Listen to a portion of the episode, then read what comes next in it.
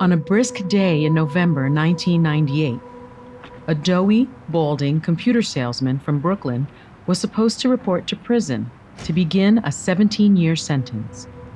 He rented a Ford Taurus and drove to Queens to turn in his ankle monitor.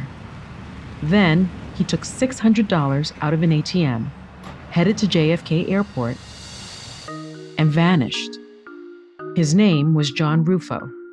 The crime he committed was outlandish. They said he was one of the biggest con men of the century. His life was a hall of mirrors. He says, I got a picture of Ruffo with the New York SWAT team and the assistant director of the FBI. His $353 million fraud left a trail of trauma in its wake. No one thought he would run.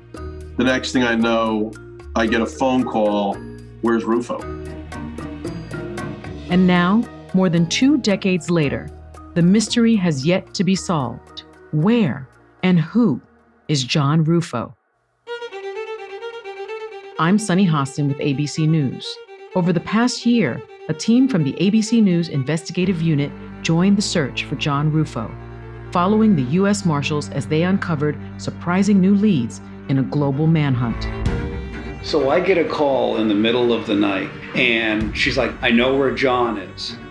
From behind home plate at Dodger Stadium So we're able to track that exact seat location. to the Adriatic coast, Keep in mind, $13 million gets you a long way. the U.S. Marshals are trying to solve one of the most stubborn fugitive cases in American history.